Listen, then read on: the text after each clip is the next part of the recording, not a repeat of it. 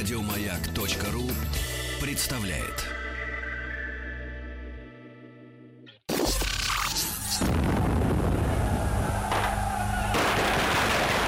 Граждане министры Временного правительства, именем Военно-революционного комитета объявляю ваше Временное правительство арестованным. Это мы Совершается пролетарская революция, документы. Именем революции. Друзья мои, а, доброе утро вам еще раз. Всем добрый день. Я напомню, что мы с Рустам Ивановичем вернулись из командировки в Сочи, где проходил тест-драйв Лада Веста СВ Кросс. Мечтали ли об этом наши предки сто лет тому В назад? детском саду. И надо с уверенностью сказать, что, конечно, мечтали, потому что автозаводы в стране были. Да, но потом не был некоторый перерыв. И вот, наконец, на нашем канале Большой тест-драйв на YouTube можно посмотреть на самый красивый российский, советский и опять российский автомобиль. Приглашаю вас, да, присоединиться. Всего 20 минут, узнаете все. А, с нами, как обычно, друзья мои, э, в этот день недели, в среду, Василий Жанович. Василий Жанович, доброе утро. Здравствуйте. Выяснилось, что Василий Жанович Цветков, доктор исторических наук, э, профессор э, Московского педагогического государственного университета, именно потому такой профессор, потому что не ходил в детский сад. Что он избежал. И у него не было вот этих адских воспоминаний, которыми мы заполонили прошлый час. И у меня, честно говоря, до сих пор слезятся глаза, особенно правый, ну, вот от того, что я вижу это огромное количество сообщений об адском детстве э, 70-х, 80-х и 90-х. Вот. э, и, но мы, и я понимаю, почему, может быть, начинают в детском саду, да, людей ну, как-то э, охлаждать в плане получения знаний. Э, педагог, как воспитатель, как руководитель, он начинает выз- вызывать э, негатив. Большой взрослый человек, он как бы и то, что он говорит, не хочется слушать. Поэтому э, такие у нас проблемы с историческим знанием, когда даже, извините меня, э, посмотришь иногда, ну, выступления каких-то в интернете альтернативных, скажем так, политических деятелей, и ты, и ты диву даешься. Человек мой ровесник, допустим, и вроде симпатичный, но полный ноль вообще. Я себя не считаю знатоком, но э, до такой степени тупизм и нежелание понимать, что было, что происходило. Ну, вот давайте восстановим как-то немножко, поможем гражданам, да, дальше. Конечно. Разбираться, да, и мы э, говорим о революции. А революция, вы же понимаете, не произошло без э, Первой мировой войны. И мы э, с Василием Жановичем продолжаем грызть этот гранит. Вот. А сегодня у нас э, на дворе в нашем календаре осень 2014 года. Да. Да. Василий Жанович, э, мы завершили на том, что э, в прошлый раз нашу встречу помянули добрым словом товарища Нестерова, офицера да. боевого, да, новатора Да, да. и экспериментатора, да, и инженера. Вот, и он погиб во время та- тарана. Таран, да. Тарана. Первый э, в истории. Но, э, собственно, какие вот предшествовали этому события и вообще э, действительно э, зачем нужны вот были такие усилия? Это битва за Львов. Это вот как раз э, центральный эпизод э, Галицийской операции, э, Галицийской битвы. А, собственно, Львов э, имел очень важное значение, может быть, не столько даже как э, какой-то укрепленный центр, потому что э, следом за Львовом была крепость Перемышль. А И мы вот, говорили э, еще и о русинах, да, да, которые и в этих тоже. местах как раз жили, да. Ну, Конечно, конечно. Это русские люди, которые отказались как бы в анклаве, условно говоря, в национальном, после того, как Русь, да, она вот как бы подели- Да, распалась, там вот эти вот деления происходили, да, территориальные, а люди, несмотря на это, через века сохранили культуру, Да, да. язык. э, Именно вот этот вот политический момент был важнее, чем э, даже военный, потому что с точки зрения стратегии э, начальник штаба вот Юго-Западного фронта генерал Алексеев, э, который потом будет уже Вы э, мне книгу штаба подарили? Да, за это вашим он- это он и есть. о. Михаил Васильевич Алексеев, да, он, э, ну, как такой сугубо военный человек, все-таки он э, политикой на тот момент меньше гораздо интересовался, он считал, что взятие Львова это, ну, в общем, вопрос э, достаточно решенный. А, а вот там не упустить австрийцев, причем ведь цель-то какая была Догнать, в галицийской битвы? Нет, не просто догнать, а по- сделать Капкан? мешок, мешок для австрийской армии. Ведь вот что еще интересно, когда начиналась война, наш генштаб он же имел э, уже сведения от Редля, полковника. Э, Это говорили, агент наш, ну, завербованный. Считается, На да. ниве гомосексуализма. Хотя здесь, в общем, разные по этому поводу точки зрения существуют. Ну, давайте будем придерживаться популярно. Э, популярно, да, есть такая, да. Вот. Но э, факт тот, что Редель э, действительно сдал э, вот этот план развертывания австрийский, э, первоначальный. Но было бы наивно, в общем, предполагать, что австрийцы э, оказались такими, в общем-то, простаками в стратегии, что, зная о причинах, вот, которые как бы заставили Редля э, предавать э, свою э, империю, не предприняли бы каких-то ответных действий. Так вот, что было сделано? Австрийцы отодвинули назад свои части. Мы об этом не знали. Порядка на 100 километров от угу. э, границы. А кто же стоял у границы? Просто пограничные части. И вот когда э, наш-то план был э, сделать мешок для австро-венгерской армии, а мы, э, по сути, вот первые наши Воздух атаки схватили. оказались, да, оказались, э, мы натолкнулись, в общем-то, не на такое уж и серьезное сопротивление. С другой стороны, австрийцы стали наступать тоже э, таким развернутым фронтом. Пошли э, встречные бои, такая битва за фланги, то есть захват фланга флангов, э, чтобы их охватить. И здесь надо сказать, что вот э, русская армия, она тоже ну, не в самом лучшем положении оказалась в самом начале Галицийской битвы, потому что австрийцам удалось э, даже перерезать железную дорогу, Люблин-Холмская операция, и создать угрозу нашей армии. Но очень быстро Алексеев оперативно сумел перебросить воинские части, и этот прорыв заделали, и перешли в контрнаступление, уже, собственно, перешли границу и начали боевые действия в Галиции. Так вот, э, генерал Русский, который командовал Третьей армией, тот самый генерал Русский, который Интриган. потом будет известен, да, именно как вот тот самый, который был э, при государе вот в те и роковые настаивал дни. на подписании и настаивал отречения. совершенно верно на подписании отречения. Вот, он командовал э, армией, которая шла на Львов. И Алексеев э, говорил ему, указывал, приказывал, чтобы армию все-таки он не очень-то на Львов-то двигал, а помогал бы соседям. А русский считал, что соседи и сами, в общем-то, смогут А что, у них такое как бы э, соревновательное начало К сожалению, было? это тоже было. А единоначалие Это было, э, ну, там можно было русскому объяснить, что он, допустим, не все части передвинул, а только там один корпус. Ну, что один корпус даст э, для э, соседей, которые оказались действительно в критическом положении? То есть он вроде бы исполняет приказ. Э, нельзя сказать, что он саботирует его, но как исполняет он закончил так, что... напомните? Ну, закончил и он, и генерал Радко Дмитриев, они были, э, они стали жертвами красного террора, их э, вот очень жестоко казнили, эту знаменитую уже в 18 году. Ну, есть такая версия, что якобы там шашка была затуплена, их, э, им отрубили головы. Это уже на Но Кавказе, ведь есть какая-то в этом смысле, я не, хочу, конечно, о мертвых говорить плохо, но есть какая-то вот историческая какая-то вот справедливость. Ну, да, считается, степени. может быть, и это тоже. Хотя русский после того, как вот произошли эти события, он всячески себя позицировал как такой либерал, либеральный, революционный даже в чем-то генерал. Вот он давал интервью, одно из интервью, и заявлял уже вот после марта 17 года, Кстати, что Василий Жанович, а как вам, как вам такая версия? А, сейчас же много повылезало uh-huh. научных деятелей uh-huh.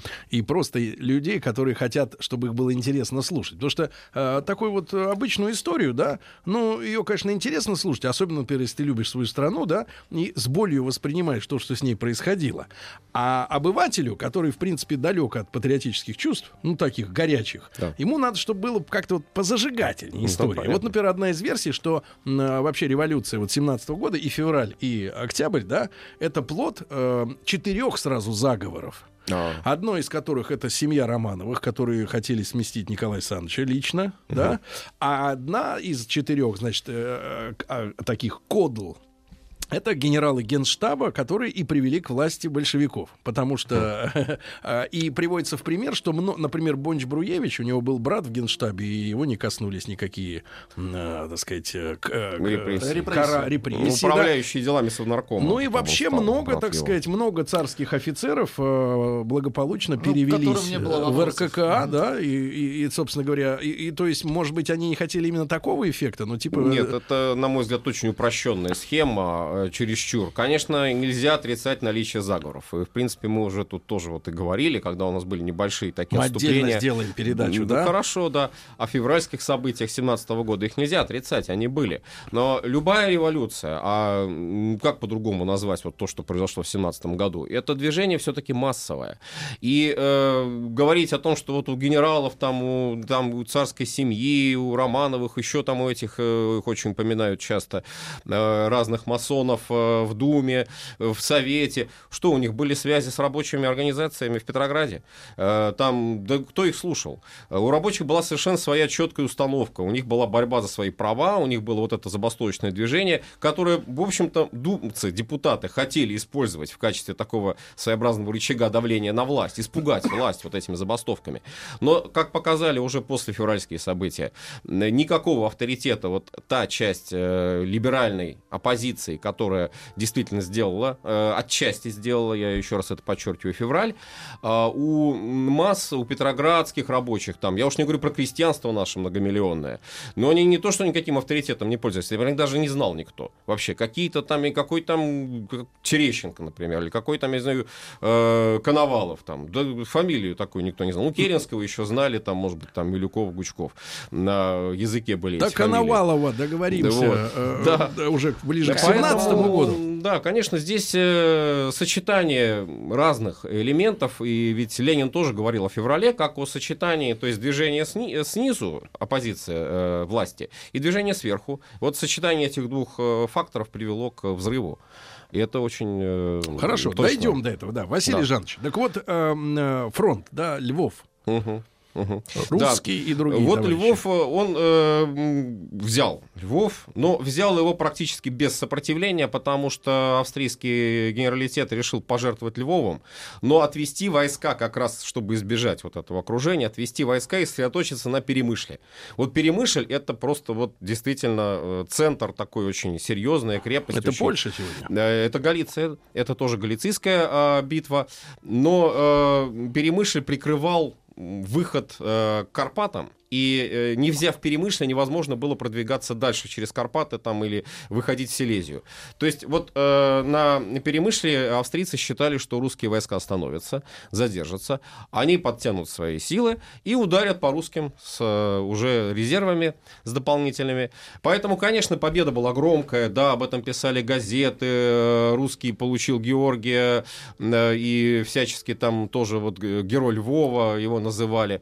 А, И более того, тоже вот интересный, наверное, момент, э, была уже образована Львовская губерния в составе Российской империи. То есть уже говорили о том, что нужно вот ее присоединять административно, то есть те планы, которые изначально были, э, славянское вот это единство, они начали осуществляться. Но стратегически э, падение Львова, в общем-то, оно было не таким важным. Армия Брусилова, которая шла рядом с русским, это восьмая армия, она как раз стала продвигаться дальше. А Брусилов, когда вот тоже интересно его воспоминание, он когда вошел во Львов, заявил, что никакой контрибуции на жителей он накладывать не будет. А вот это тоже важный момент. Почему? Потому что немецкие, австрийские войска, когда они входили в русские города, буквально вот Калиш, знаменитая вот история с Калишем, губернский город на границе расположенный, а, первое, что сделали, это деньги. Давайте деньги. Все. Собрал э, местный бургомистр там 50 тысяч, э, а немецкий генерал, командир корпуса, начал его бить за это сапогами, говорит, мало дал, вот, э, гад такой. А, Взяли казначея, местный казначей Соколов, э, губернского казначейства, потребовали от него денег. Ну, Соколов, вот тоже, кстати, один из героев, но не военный, правда, гражданский. Он по собственной инициативе, при этом указав, конечно, сообщив об этом Министерству финансов, уничтожил всю наличность. Вот, успел. Сжег? Да, успел уничтожить А наличность в сколько банке. порядка? Да вот, э, там, ну, речь шла уже о сотнях тысяч. Правда, опять же, сейчас какие-то И есть таким версии. образом победил инфляцию, правильно? Ну, сейчас есть версии, что вроде бы как это, чуть ли он не растрату там прикрывал. Ну, ну, я считаю, что это, конечно, нет, э, такого и быть не, не могло. Вот он был расстрелян тут же, буквально вот сразу, как э, только это узнали. Вообще насилие немцев были очень такие существенные. Вот когда шла Галицийская битва, первый ее этап, очень опасались э, захвата Почаевской лавры. И буквально вот тоже русские части, русские полки, они сконцентрировались для того, чтобы австрийцы к Почаеву не прорвались. Вот. Ну, и стало это тоже удивлять многих. Как же вот э, немцы, культурная нация, которые гордятся тем, что вот у них такая многовековая культура. Да. А ведут себя, ну, как варвары. Вот, в буквальном смысле слова варвары, э, дикари. Может быть, э, Василий 20-го Жанович, забегая немножко вперед, но когда немцы вторглись ведь э, э, в Белоруссию, Мгм. а, я, может быть, путаюсь, но, по-моему, это к Первой мировой войне имеет отношение. Они же вывозили оттуда лес. И это тоже. Там, Да более там того. огромное количество э, железных А дорог они Вырубку они, проложили. начали делать сразу. Беловежская пуща знаменитая, вот эти зубры-то. Да. Они же, ну, просто устроили вот на них облаву, охоту и очень да, много и более поубивали. того, Да. они же вывозились чернозем паровозами. Это тоже, но это уже в 18 году, когда они оккупировали Украину. И, собственно, здесь э, у них был такой расчет, что, в общем, бери все, что, что можно взять, вывози.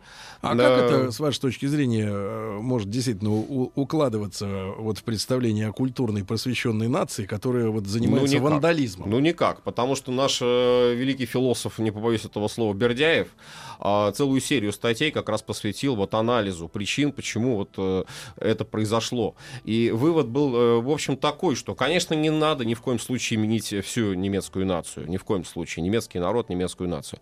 А вот, условно говоря, прусский лейтенант, вот такой собирательный образ прусского лейтенанта, прусского Мальчик офицера, молодой. воспитанный, да, воспитанный на том, что все вокруг нации это отбросы, а тевтонская нация, она выше всех. Вот такой вот э, То есть до национализм. гитлеровский такой нацизм. Да, да, да, да, именно. То есть корни вообще-то вот нацизма, они и оттуда ведь тоже идут. То есть мы не можем отрицать, э, к сожалению, вот Не усатый связи. придумал.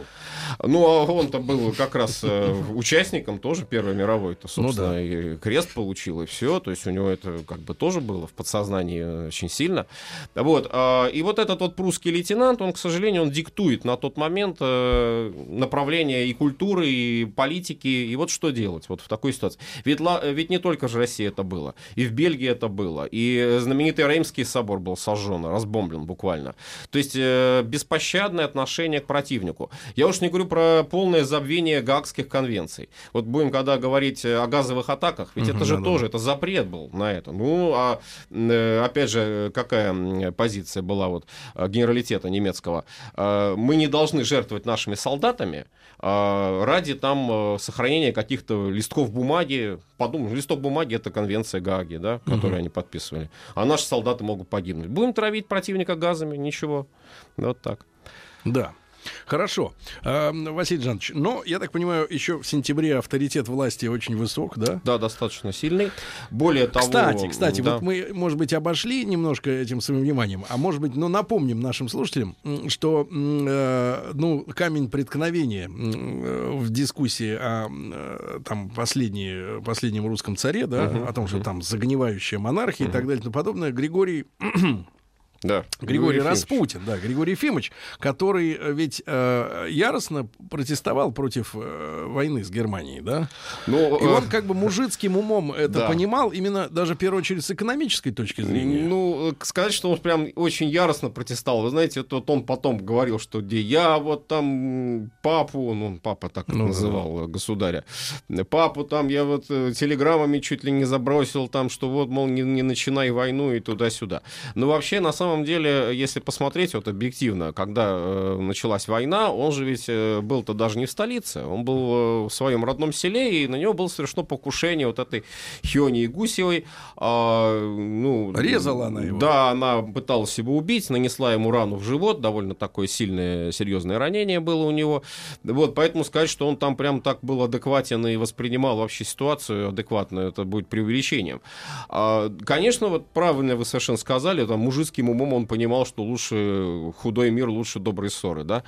Но, э, опять же, вот потом, в ходе вот уже войны, Вырубова об этом пишет в своих подлинных воспоминаниях, не в дневнике, там, который Алексей Толстой сочинил, а настоящие воспоминания, Вырубова пишет, что Распутин относился к войне, ну, как, конечно, к злу, но это зло, которое вот нужно э, просто преодолеть. И вот эти рассказы о том, что он там все делал ради сепаратного мира, э, чуть И ли не что его стал двойным боялись агентом. англичане, Ну, из-за этого его и конечно. пристрелили. Так вот у англичан больше, может быть, страха было перед Распутиным, чем э, он реально из себя представлял. То есть э, очень преувеличенные вот подобного рода угрозы. А, Но это, кстати, стало, вот, к сожалению, одной из причин, э, собственно, этого убийства э, уже в 16 году. Э, Василий Жанович, не могу не спросить, а были ли у нас, такая, может быть, это не рассматривается история, были ли у нас в стране пацифисты? Потому что когда читаешь э, о событиях вот в Германии, да, или во Франции, э, там были и активисты, и политические, и, грубо говоря, творческие, да, которых даже в тюрягу сажали, Да. э, которые, значит, протестовали сначала открыто, пока не поняли, что по шапке надают, да, Да, да. против войны. То есть Да. такие пацифисты, интернационалисты, ну как их назвать. А у нас было такое движение? Или мы так единогласно весь народ поддержал Николая Александровича? Ну, э, конечно, были, безусловно, но, Но нельзя не сказать, знаем. что они, что они имели Не какое-то значение очень большое Ну, не те для страны. Толстовский вот этот вот прежде всего А. э, фактор. Да, толстовцы, но... Опрощенцы. э, да, вы знаете, ну вот здесь вот опять же интересная эволюция А вот произошла. мы, друзья мои, как раз, вот смотрите, как пересеклось, да, и э, Льва Николаевича сейчас подтянем, правильно? Но после новостей, новостей спорта. Ребят, не успевайте послушать в прямом эфире на сайте радиомаяк.ру в любое удобное время. Проект именем революции. Товарищи, рабочая крестьянская революция, о необходимости которой все время говорили большевики, совершилась!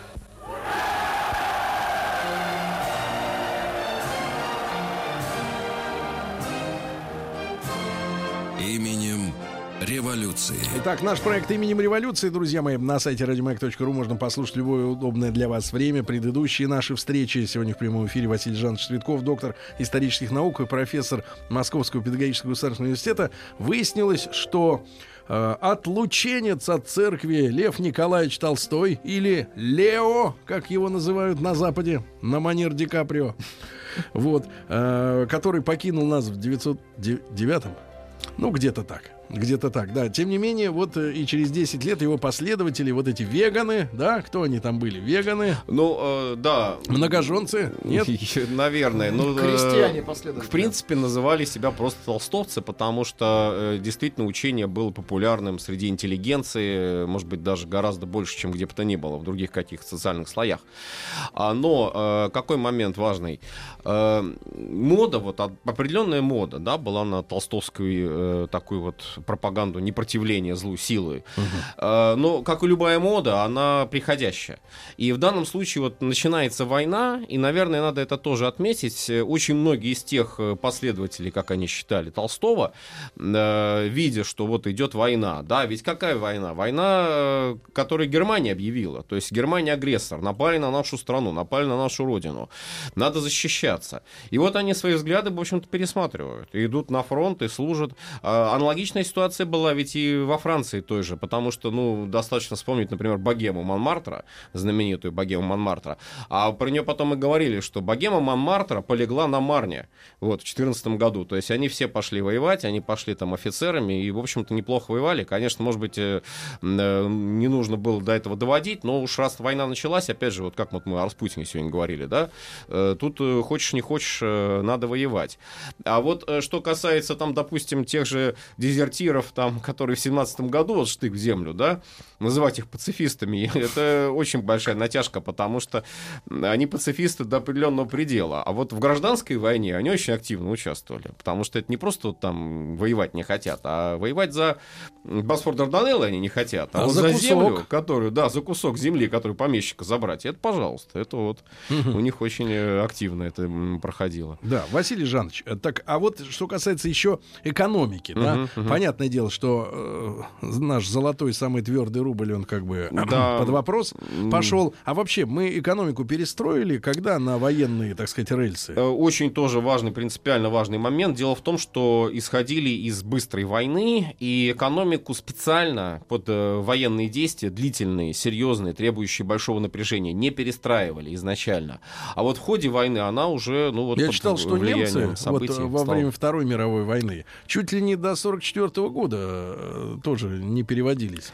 Ну, не, тут все-таки это преувеличение, потому что знаменитый лозунг «Пушки вместо масла» — это еще 30-е годы. Это, собственно, и развитие военной промышленности Германии, идея э, после э, разрыва вот этих Версальских соглашений, там, в общем, как раз наоборот, там милитаризация очень активная шла. А у нас, ну, как считалось, что, в принципе, вот достаточно как бы тех сил, тех средств, которые уже есть. Я вот пример приведу э, относительно э, пушек, относительно снарядов артиллерийских. Вот та же самая Галицийская битва. Угу. А, что мы видим? Очень хорошо работает артиллерия. Прекрасно. Вот все пишут, наша русская артиллерия, наша трехдюймовка, как коса смерти, как ее называли, да, выкашивает прям целые полки буквально австрийцев, э, немцев, которые, кстати, тоже это интересный момент, э, наступают до сих пор сомкнутыми колоннами. 14 год они все идут как еще 812. по стилю, да, вот этих наполеоновских колонн.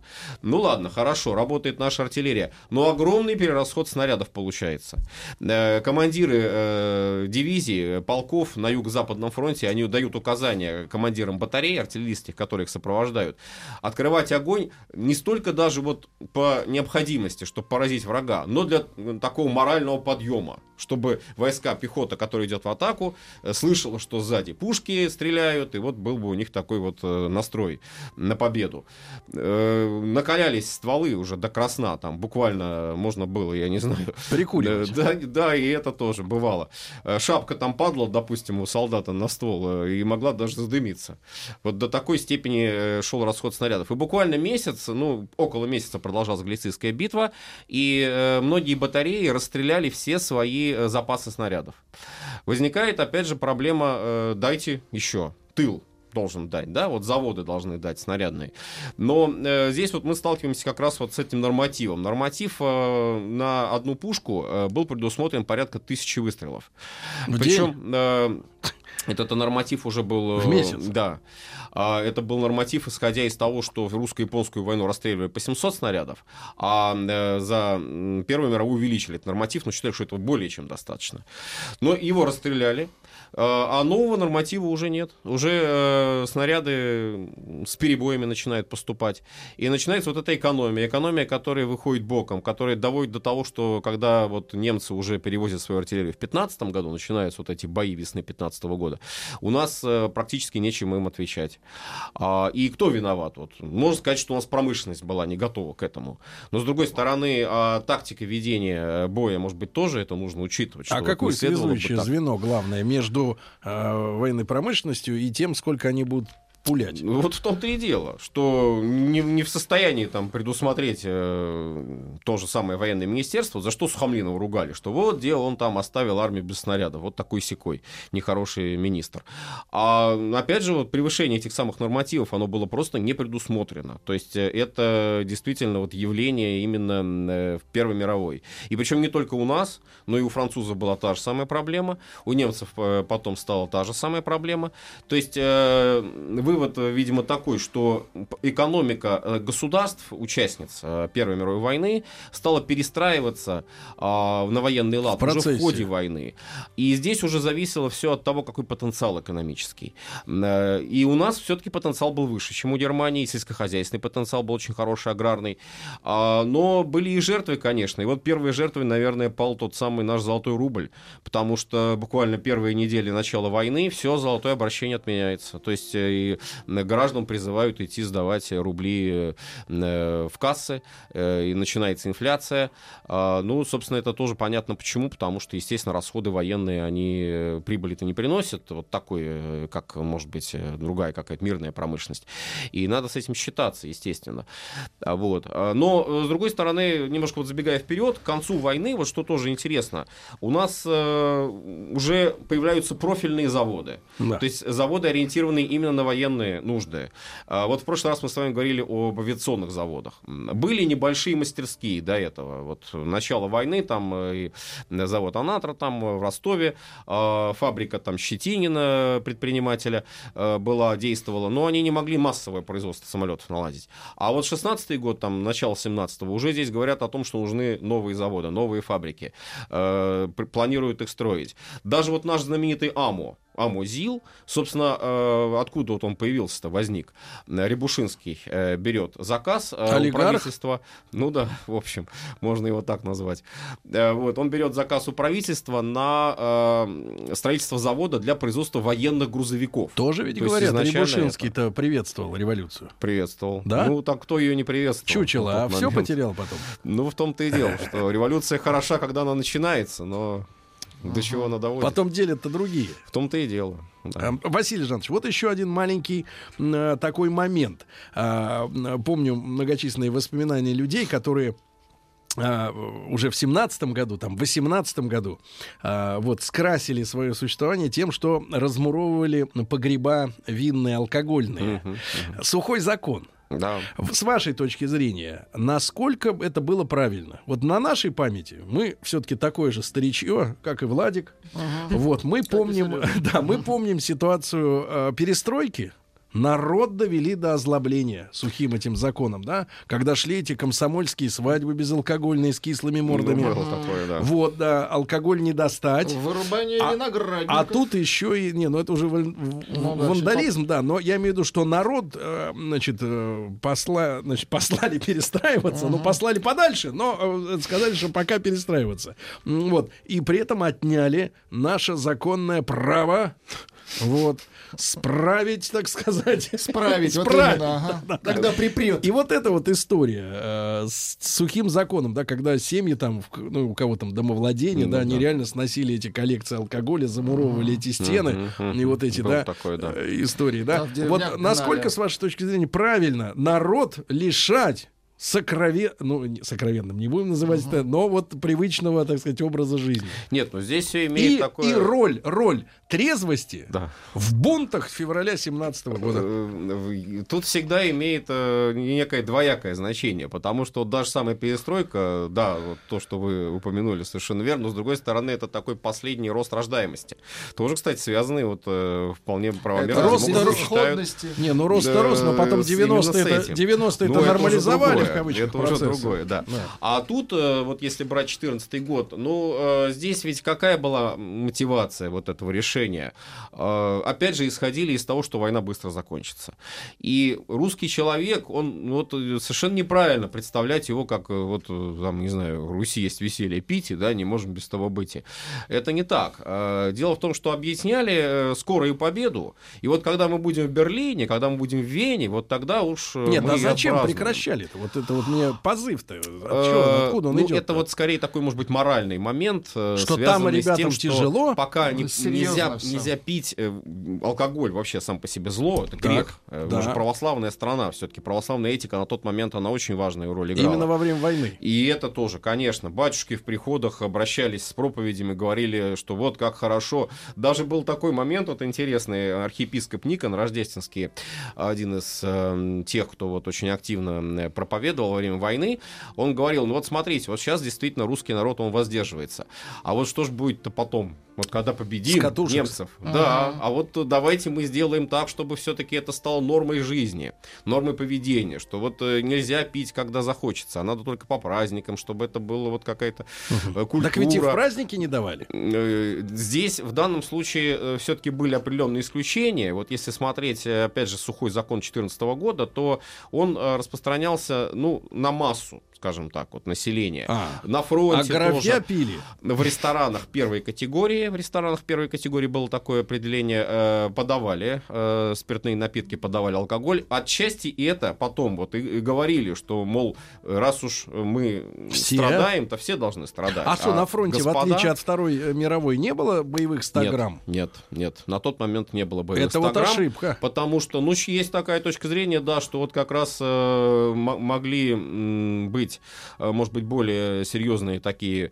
э, последствия, вот именно в таком хорошем смысле слова, что если бы разрешали э, перед атакой это делать. Потому что когда боевые 100 грамм появились, это ведь Да. тоже не э, случайно, а именно в, при начале войны, вот первый месяц войны специально приказ Наркома обороны об этом был.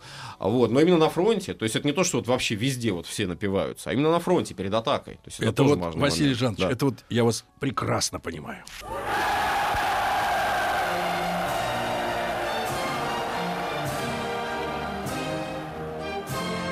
Именем революции. Друзья мои, э, Василий Жанович Цветков, доктор исторических наук, профессор Московского педагогического государственного университета. Продолжаем говорить о Первой мировой в рамках нашего революционного проекта. Э, Василий Жанович, ну и про алкоголь. Мгм. Договорите. Да. Так вот, э, если опять же возвращаться к событиям Первой мировой, конечно, было вот это вот определенное недовольство, что вот верхи, Пьют. те же самые А, рестораны, За деньги можно. им и коньяк там в чайнике подают под видом чая, да, и другие А, всякие все-таки как бы, послабления. типа, вот как бы в том-то и дело. В том-то А и вопрос дело. такой тогда, Василий Жанович, а как же появился тогда знаменитый балтийский чай у матросни? А, ну вот это вот Смесь уже- водки с кокаином, я напомню. Это вот, это вот уже... которая продавалась в аптеке. Это из Который- области самодеятельности. Вообще, вот, кстати, о наркотиках... Самовары. Вот, к сожалению, здесь э, не, ну, не уследили, не то, что не уследили, а как-то вот не видели в этом большой опасности, потому что э, употребление вот этих наркотических веществ, э, ну, они действительно продавались в аптеках, э, вот, э, и что вообще народ изобретательный, там, не весь, конечно, а Поняли, что с водкой берет может лучше. с этим сделать. Да, вот, вот не учли этого момента. К сожалению, вот э, были подобного рода э, проявления, да. Многие ведь, э, есть такая точка зрения, вот психологически э, отмечали, а, что, ну, как вот расслабиться? Перед атакой, там, я не знаю, понятно, да, надо сосредоточиться, а вот после атаки. Да, когда зарезал пятерых. Да, ну вот, вот э, кокаин, морфий вроде бы как используется, к сожалению, да. Бывало и такое. То есть э, тут э, особенно все это стало распространяться, конечно, после событий 17 года, то есть фронт там уже разлагается, и Балтфлот, к сожалению, тоже там были вот эти клешники, так называемые матросы, которые отнюдь не Клёш. отличались. Ну да, у них же клеш, это они специально себе расшивали даже брюки еще, клинья там вставляли. Чтобы как роботы ходить. Чтоб как вообще, как вот метла там метет. э, Да, вот такие. Краса и гордость революции, как их там тоже называли. Вот, у них, конечно, и... Карманы были набиты, да? Водилось, водились и наркотики, у них, конечно, и, как говорится, недостатков в спиртном не было. Но это все уже, вот, к сожалению, Хорошо. период разложения Василий Жанович, армии. Галицийскую битву мы сколько в итоге взяли пленных австрияков? А, Там э, очень хорошие показатели были для нас. Там порядка э, 200 м, 300 тысяч вот так вот э, шел Ничего счет. себе. Да, потому что очень крупный успех. То есть э, вот уже в прошлой передаче мы говорили, еще раз это, я думаю, надо напомнить, что австрийская армия после этой операции самостоятельных активных боевых действий вести уже не могла. То есть э, Конрад фон Хетцендорф, который разрабатывал вот эти операции, начальник штаба австрийской армии, он напрямую говорил, что нам должны помогать немцы, нам должна помогать Германия. Без помощи Германии австро-венгерская армия уже не справится. И немцы, скрипя сердце, потому что пришлось перебрасывать войска с Западного фронта, пришлось ослаблять натиск на Париж, э, на Францию, э, начинают помогать своим союзникам. И вот, собственно, начинаются бои в Польше, как раз следующая после Галицийской операции, это Варшавская и Вангородская операция и Лодзинская операция. Э, Лодзь-Варшава, бои вот за этот польский плацдарм. А Здесь уже очень активно участвуют немцы. То есть немецкая армия переводится. Более того, выдающиеся немецкие генералы, э, тоже, безусловно, признанные авторитеты военные, Людендорф и Гинденбург, они как раз э, здесь э, в это Люди время... дирижабли. Да, да. В это время они начинают уже на русском фронте вот, э, м, проявлять себя. А, и австрийцы с помощью Германии, ну, в общем, да, наверное, получают вот такое второе дыхание и задерживают наступление русской армии в Галицийской битве. Итог э, битвы, да, безусловно, взятие Львова, да, прорыв к Карпатам, да, э, хороший, так сказать, результат такой геополитический, геостратегический, но э, изначальный план нашей ставки, а именно котел Клещи. для австро-венгерской армии, клещи, вот они сорвались, они не получились. Они, э, австрийцы понесли очень большие потери, но смогли вывести свои войска из-под удара. Удрали. И да, и самое печальное, война начинает затягиваться. То есть уже осознание того, что это скоро не кончится. И, То есть с прогнозированием да. у них было тогда адски плохо. ну, да. У всех, кстати. За исключением, может быть, только британского э, МИДа и британского адмиралтейства, и британские военные министерства, которые, вступая в войну, кстати, последними вообще вот из всех На удивление держав, немцам, да? Да, на удивление не ожидали от англичан такого. Вот, они э, скептически оценивали, что вот война скоро закончится. Да? да, они как раз считали, вот англичане, что она продлится долго. Но чтобы она продолжалась так долго и принесла миллионные потери, вот это, наверное, не предполагал никто на тот момент, вот 2014 э, год.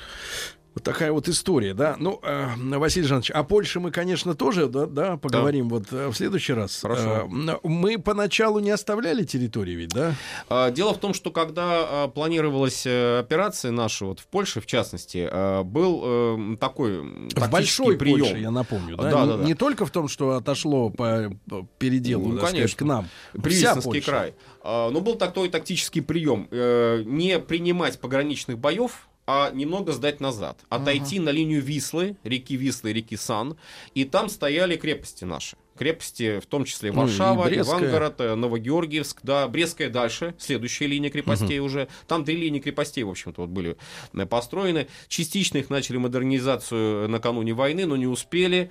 Э, и деньги там потом считали, что не туда пошли стройматериалы, как говорится.